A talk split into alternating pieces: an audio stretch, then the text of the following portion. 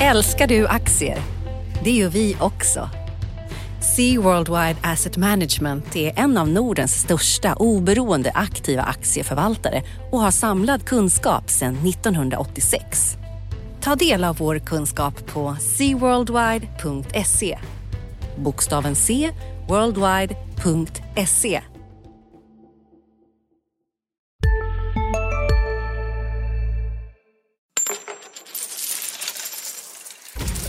Är du controller och vill få överblick över trender och utveckling? Vill du ta del av praktiska erfarenheter och inspiration från andra bolag? Vill du träffa kollegor, nätverka och utbyta erfarenheter? Förra året samlade vi över 170 controllers som tyckte konferensen var inspirerande, underhållande, tänkvärd och motiverande till stordåd. Välkommen till Dagens Industris konferens Controller 2019 den 19 mars på Grand Hotel i Stockholm. Anmäl dig idag på di.se konferens.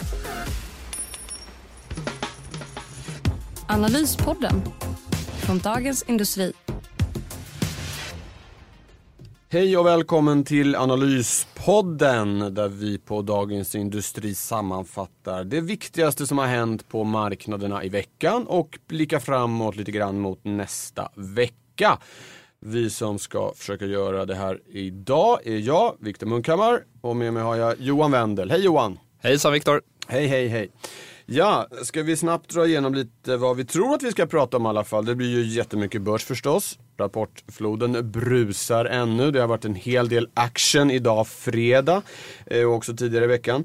Eh, och så ska vi prata lite eh, europeisk konjunktur. Ännu en vecka med svaga siffror från Tyskland inte minst.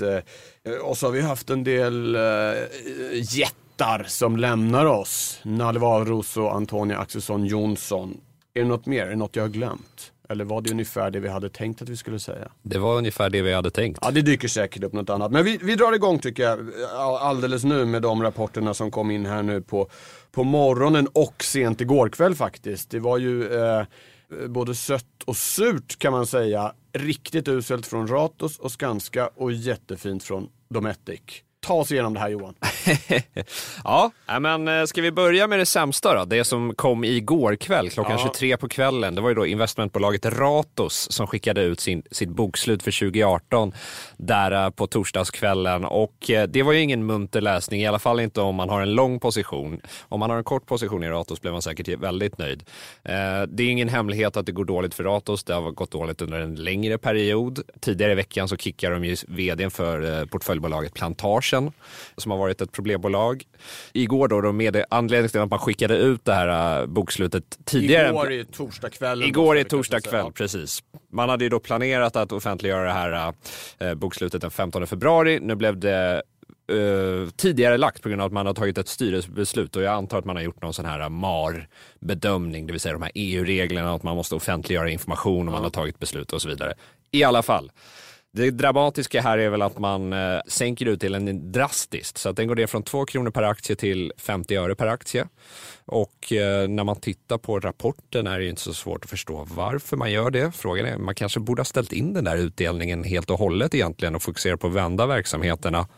När man, när man tittar på Ratos portföljbolag så är det ju Plantagen har de ju, skriver de ju själva, de har gjort lite nedskrivningar och sådär och det, är ingen, det går ju inget bra där. Men när man tittar på de andra bolagen, det är ju det är inget, inte många som utmärker sig positivt. Alltså, eh, stjärnan i, i portföljen som Ratos har, det är ju eh, Bisnode, eh, som är det här eh, data och informationsföretaget som sammanställer statistik. De förbättrar sin rörelsemarginal. Sen har de ett lite mindre bolag som sysslar med LED-belysning och sånt där och det går också väldigt bra. Utöver det så är det ju inte jättemunter läsning och eh, Ratos här eh, resultatet för helåret då 2018 blir minus 262 miljoner kronor och eh, ja, och det här ledde till ett hur stort ras på börsen? Ja, de var ju nere här 19-20 procent eh, mm. när vi gick in i studion. Det kan jag förstå. Det är många som har haft Rato som ett turnaround case. Snart vänder det, snart vänder det. Ja. och så vänder det aldrig. Ja. Och, Och det är tyvärr- och det är fortfarande ett turnaround case. Det är fortfarande ett turnaround case. Ja. Får vi se om det verkligen lyckas. Ja, ja okej. Och sen då, eh, några som heller inte överraskade särskilt positivt var ju Skanska, byggbolaget. Man kan väl sammanfatta det med att det var eh, sämre på alla rader och sen sänkte man utdelningen, vilket var ganska Det är ju förvånande. alltid lite oroväckande. Vad är det de ser då som gör att de behöver sänka utdelningen? Exakt, och där är vi väl lite nyfikna. Vi pratade med vår kollega Magnus Dagel här som följer byggbolagen och han var också sådär, för han påpekade att Skanska har ju en väldigt stark balansräkning här och eh, när man har sänkt utdelningen, det var, senast var 2010 och det här är ju ingen bra signal då, då. men om vi kollar vad, vad heter det, Skanskas vd Anders Danielsson säger så säger han att han är inte nöjd med byggmarginalen eh, som är 1,8 procent för helåret 2018. Och vad som går bra är Sverige-Norden. Där uh, tuffar man på med en marginal på 4-5 procent. Uh, det som går dåligt är Centraleuropa och USA. Och vi vet ju tidigare år så var de ju ute med nedskrivningar i USA. Stökigt länge i USA för Skanska va? Ja, men nu har de ju en ny chef med det passande namnet Don, Don Fusco. Och eh, han kanske då är på väg att vända USA. Det var ju förbättringar där faktiskt. Ja, ja all right. Okej, och där hade vi en väldigt eh, negativ kursreaktion. Ja, där var vi ner 6-7%. 6-7 procent precis. Och, och det förstår man såklart när investerare har räknat med en höjd utdelning där kanske. Ja, ja, ja. Tråkigt, men så har vi ju en rapportrökare idag också, eller hur? Eh, Dometic, Ja, men exakt. kylskåpstillverkaren. Ja. Småkylskåpstillverkaren, eller hur? Ja, men de är ju väldigt, de har ju gjort en hel del förvärv, så nu sysslar de ju med en hel del utöver kylskåp också här. Men det är en aktie som eh, tyvärr inte har gått så bra. Jag hade en köprek på den som inte blev så vältajmad tyvärr. Inte än. Inte än, nej, precis. det var- det efter, kanske. efter rapporten här så är de ju upp 13-14 procent och eh, man kan väl säga att vad som, vad som har hänt är att de förbättrar lönsamheten för helåret. Man, de levererar ändå en organisk tillväxt. Det här förvärvet som de har gjort av Seastar som har fått en större verksamhet inom då fritidsbåtar eh, och sånt här. Den integrationen går bättre än väntat och eh, man, man, eh, man skriver också här att eh, vi står fast vid våra långsiktiga finansiella mål. Trots en förväntad negativ utveckling inom fritidsfordonsmarknaden så kommer den organiska tillväxten för 2019 vara något positiv med en rörelsemarginal som är i närheten av 15 procent. Och 15 procent rörelsemarginal är deras långsi- långsiktiga mål. Och så höjde de utdelningen också med 10 öre. Aha. Så att det är en kombination här av att det var lite bättre än man trodde. För som du vet så har det ju varit konjunkturoro och en sån här alltså, marknad som tar stryk när det är konjunkturoro är ju fritidsfordonsmarknaden, framförallt i det är USA. inte det första man går och köper om man börjar känna att det är lite Nej. En ny, en ny båt för en halv miljon. Eller? Nej men exakt, exakt. Så att, och sen så har det varit en hel del blankare inne i den här. Så att det är en hel, det är en... Det är short squeeze idag. Ja men exakt, det är, Ja. några, det är några faktorer som bidrar till att eh, trycka upp den här aktien ordentligt idag. Då. Ja, all right. Okej, det var dagens skörd, det viktigaste. Sen ska vi säga att fettillverkaren AAK kom med en rapport, men det var, den var lite mer normal så att säga. Varken eh, rock'n'roll eller, eller, eller, eller superdepp, eller hur? Eh, exakt, de kör ju sitt vanliga race, de tuffar på. Den aktien är alltid rätt dyr och, och så fortsätter de ändå bara gå upp. Ja, underbart, underbart. Tidigare i veckan då, vad är det vi ska eh, ta, plocka upp där? Det, det händer ju väldigt mycket så att allt kan vi väl inte få med. Men vi hade ju, ja Assa exempelvis eh, kom ju med rapport, stort eh, bolag. Ja men exakt, och det har ju spretat lite i verkstadsdjungeln där. Mm. Sandvik Atlas var lite bättre än väntat och fått uppjusterade estimat. Volvo var, har fått eh, sänkta estimat av analytikerna efter rapporterna. Assa då, då, de överraskade ju positivt här och har stuckit iväg eh, från ungefär 160 kronor. Nu börjar de närma sig 195-190 kronor där, Mm. kursen. Och eh, vad som var i rapporten var helt enkelt att de har ju en ganska problemtyngd Kina-verksamhet. Den uppvisade tillväxt. Som vår kollega Micke Wilenius påpekar så är ju det här delvis på grund av internförsäljning. Så att, och vd Nico Delvaux säger ju att det kommer ta ett tag att vända den här Kina-verksamheten. För ni som minns i somras så kom ju Assa med en ganska stor eh, nedskrivning. Man skrev ner eh, tillgångar och goodwill och, och, rörelsekapital med 6 miljarder kronor med här, på grund av svag utveckling i Kina. Där. Och det var ju då 133 dagar efter att Delvaux hade tillträtt efter Johan Molin, den långvariga tidigare vdn. Men det Nico Delvaux eh, framhöll framförallt här eh, i rapporten var ju den tillväxten i Americas där man hade en organisk tillväxt på 14 procent. Mm. Och när man ser då ett eh, så här, ändå konjunkturberoende bolag som Assa är, att de kommer med det här starka resultatet så det är ju, ju, vad ska man säga, det är ute lite olja på vågorna när det gäller konjunkturoron ja, kanske. Precis, precis. ja det, det, det, det, där är lite, lite oklart läge. Men som du säger, visst, bolagen det är de som är faktiskt ute i ekonomin i verkligheten. Så att uh, allt som är positivt där gör att man blir lite, lite lugnare. Sen får vi se, de bolagen brukar ju vara ganska eh, sena på att märka de här ordentliga konjunkturförsvagningarna. Så ja. de kanske ligger steget efter här.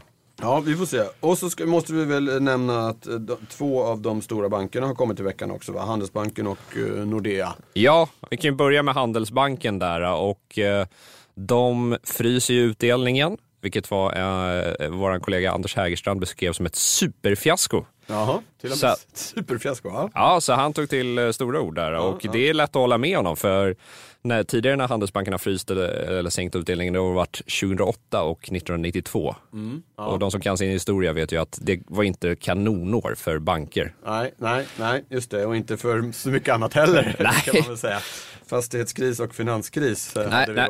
nej, så att ja. de, de fryser utdelningen och deras kostnader ökar. Det här KI-talet steg från... Mm. Deras paradgren, snåla Handelsbanken, vad har hänt där? Ja. Det är inte bara det här kvartalet som det har varit eh, illa med kostnaden, eller hur? Nej, och det har väl att göra säkert med deras fysiska kontorsnät som ja. de, de har ju envist hållit fast vid det här. Äh, Anders Bovin, vdn, när jag intervjuade honom i, för något år sedan tror jag det var, då, då sa han att det finns absolut inte på kartan att vi skulle överge det här eller minska fysiska kontorsnätet väl, betonar väldigt vilka positiva mm. faktorer det finns här och vilken mm. närvaro det är runt om i landet. Mm. Mm. Men det verkar ju helt klart som att de inte är redo för den här förändringen som bankvärlden genomgår helt enkelt. Nej, de nej, Okay. Ja, det blir ju intressant att följa. Kan ju, precis, alltså de ligger fem, tio år efter alla andra i den omställning som sker och då kommer det bli dyrt att göra den. Ja. Kanske. Ja. ja jag återkommer till dem. Eh, Nordea då, eh, var inte heller jättebra va? Nej, exakt. Så det är en svag... Som det ju brukar vara. Ja, tyvärr så har det ju blivit så en vana för dem att inte komma med så bra rapporter Nordea. Det var dålig lönsamhet, svag intäktstillväxt. Man höll i kostnaderna ungefär som analytikerna hade förväntat sig, ska vi säga.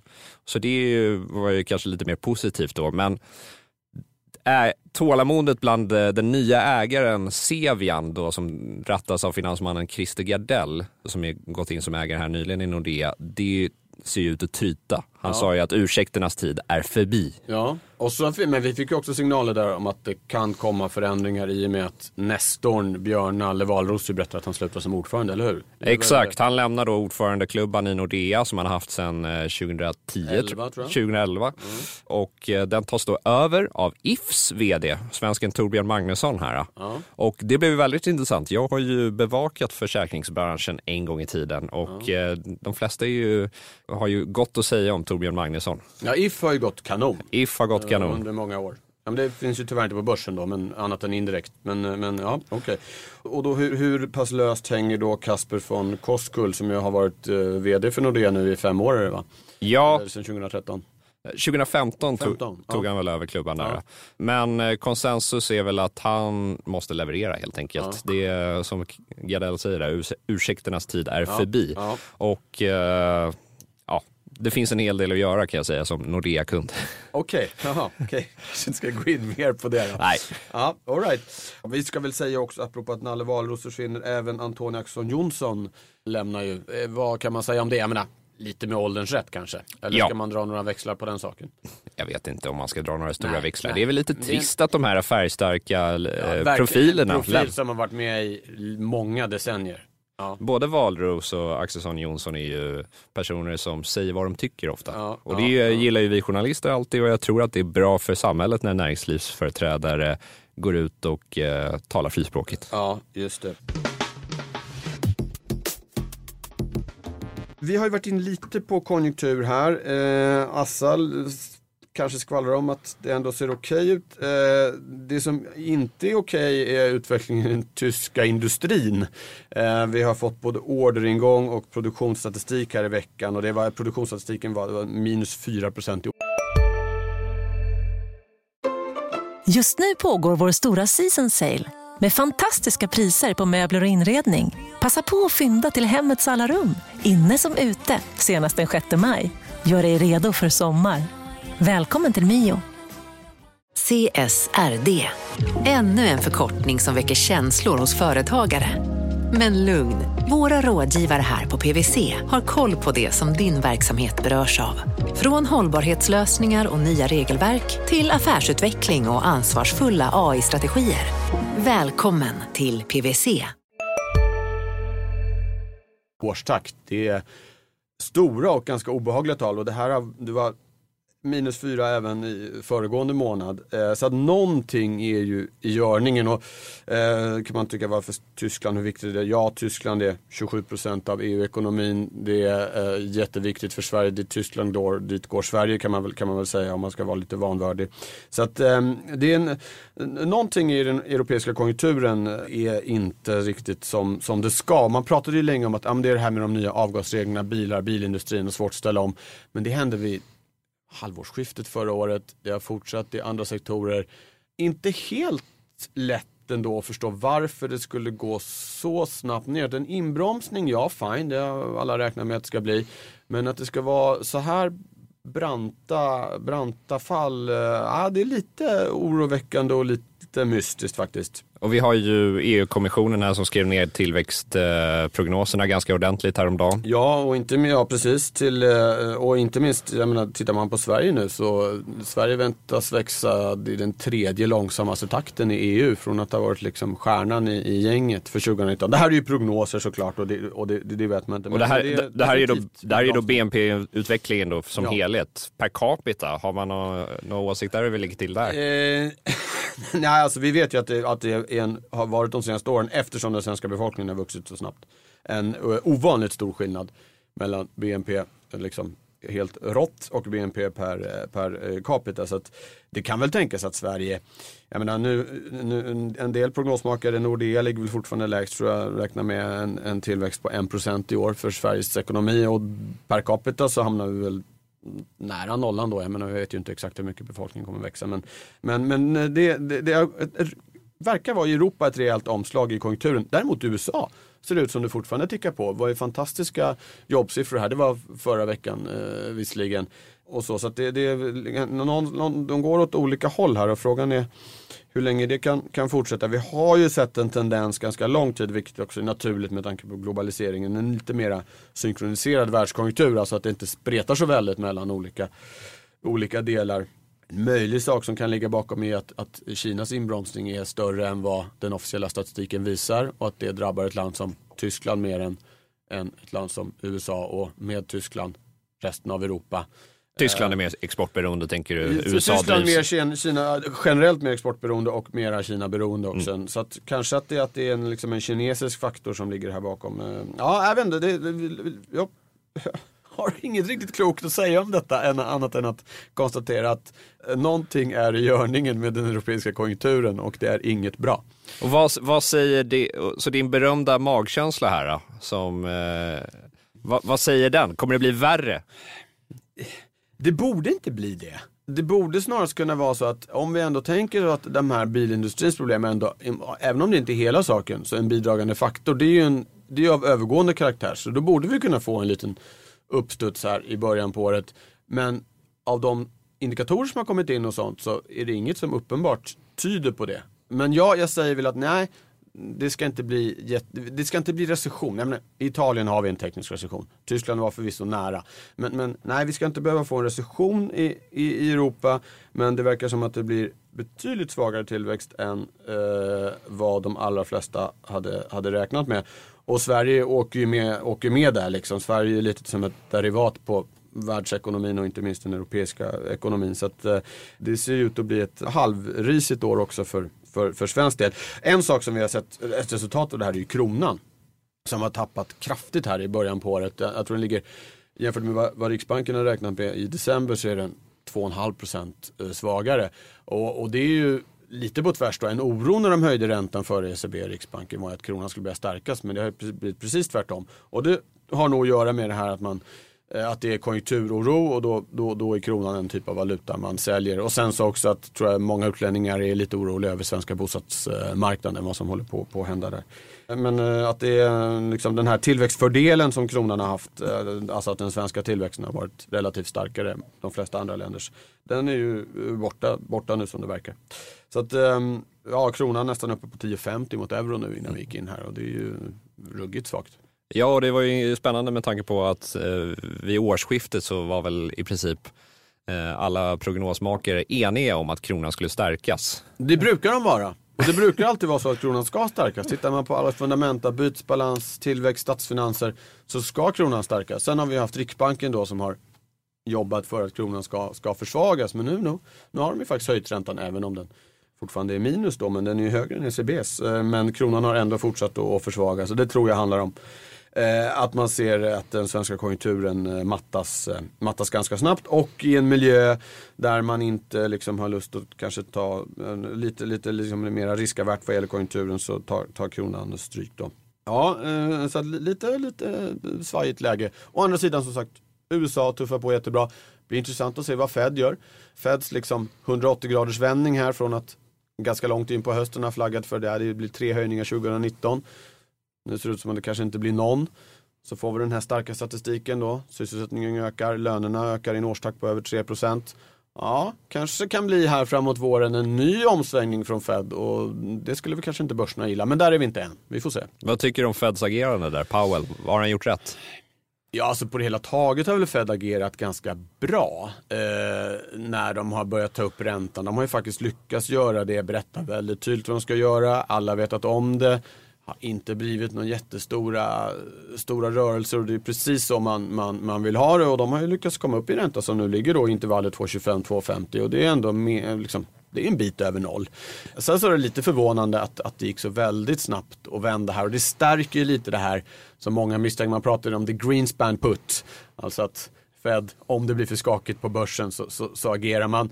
Och sen hade vi liksom, och det, den föddes ju på 90-talet och frågan är nu, finns det också en Powell put här när de ju verkar ha tagit intryck och, och blivit skrämda över den, den väldigt dystra eh, börsutvecklingen eh, under slutet av, slutet av fjolåret.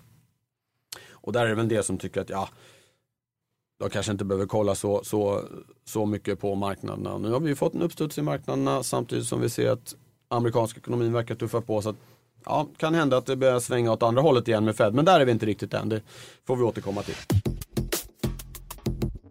Ska vi, vad, ska vi blicka framåt lite mot, mot nästa vecka? Vad, vad har vi, och, den börjar tunnas ut lite nu, eh, rapportfloden. Det bästa ligger bakom oss, men det finns en del intressanta bolag kvar, eller hur? Jag tycker ju det bästa alltid ligger framför oss. Ja, ja, ja. härligt, bra. Som den optimist jag är. Nej, men det, det, kommer en hel del spännande faktiskt nästa vecka här. Jag bevakar ju spel och dobbelsektorn här. Och eh, nästa vecka händer det en hel del för då har vi Netent, vi har Leo Vegas, vi har Kindred. Eh, jag tror även Betsson ska komma. Ja, ja, så stora, de stora aktörerna i den sektorn. Ja, det är en riktig, ja. riktig spelskörd. Och eh, där blir det intressant. Nu är ju det här eh, Q4 då för fjolåret som de tar upp och eh, det blir inte, kommer inte få några siffror på hur det har gått i Sverige då med, efter omregleringen men de kommer nog säga en del intressanta saker. Ja. Och eh, det är ju den här speldebatten om eh, reklam pågår i full, i, i full fart. Vi har ju utspel varje dag och mm. det blir intressant där om de kanske kommer med något med något uttalande om det. Ja, du intervjuade ju faktiskt Anders Ström, alltså Unibet eller Kindred som det heter numera, grundaren för inte så länge sedan. Och han var inne på det vill jag minnas. Han tyckte att, att reklamen var för, för hetsig och stökig och mer eller mindre framkallade spelberoende. Eh, vad, vad ska man säga om det? Är, är Unibet eller Kindred så, så mycket bättre än, än de andra? Ja, men det, det, det tycker jag väl faktiskt att ja. de är. Pratar du med vem som helst så är de flesta trötta på spelreklam.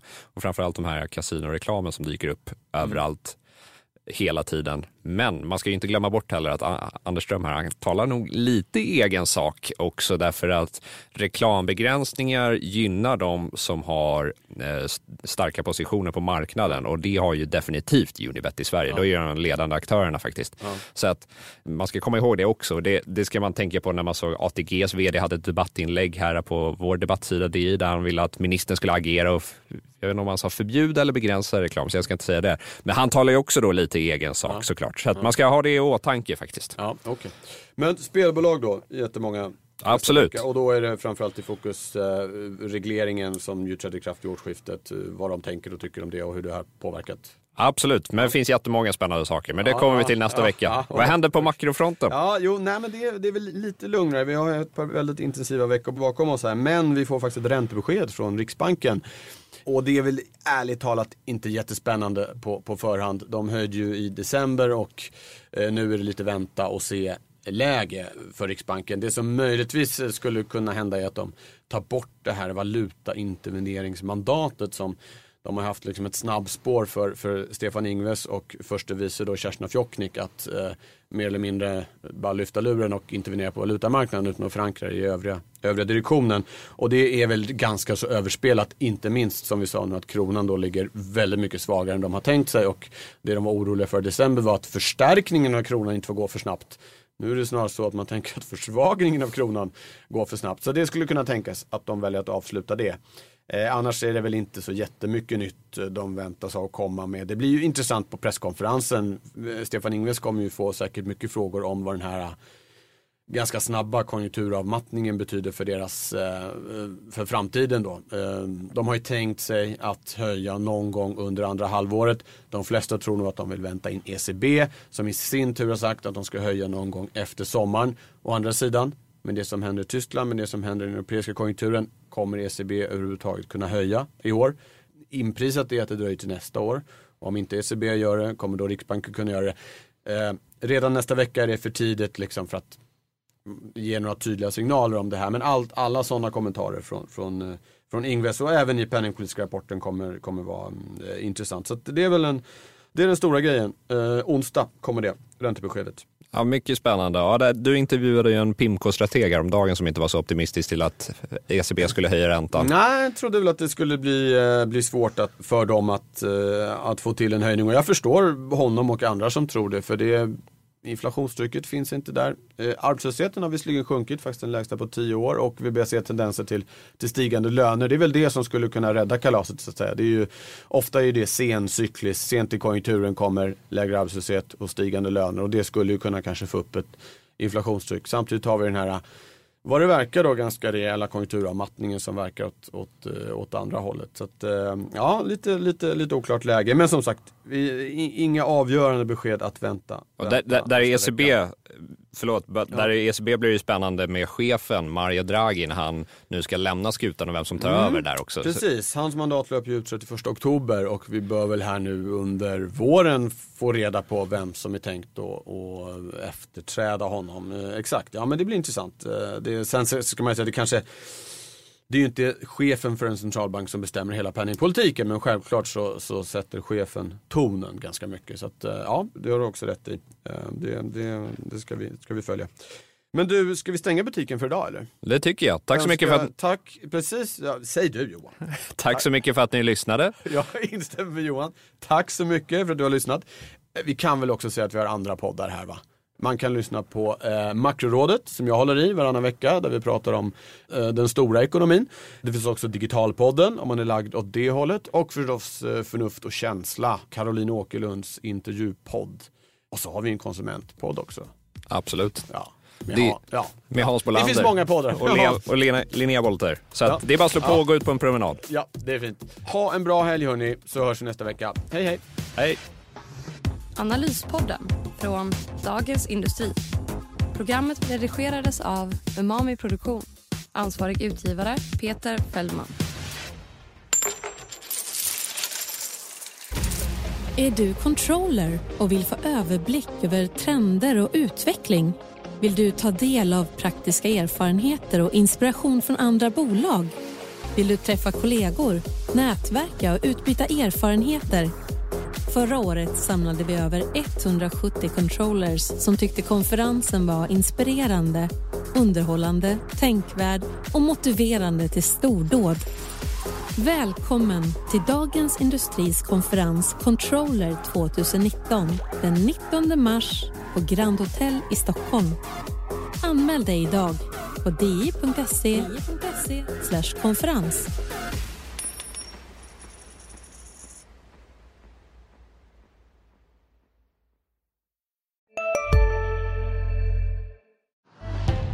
Älskar du aktier? Det gör vi också. Sea Worldwide Asset Management är en av Nordens största oberoende aktiva aktieförvaltare och har samlad kunskap sedan 1986. Ta del av vår kunskap på seaworldwide.se. Bokstaven C, worldwide.se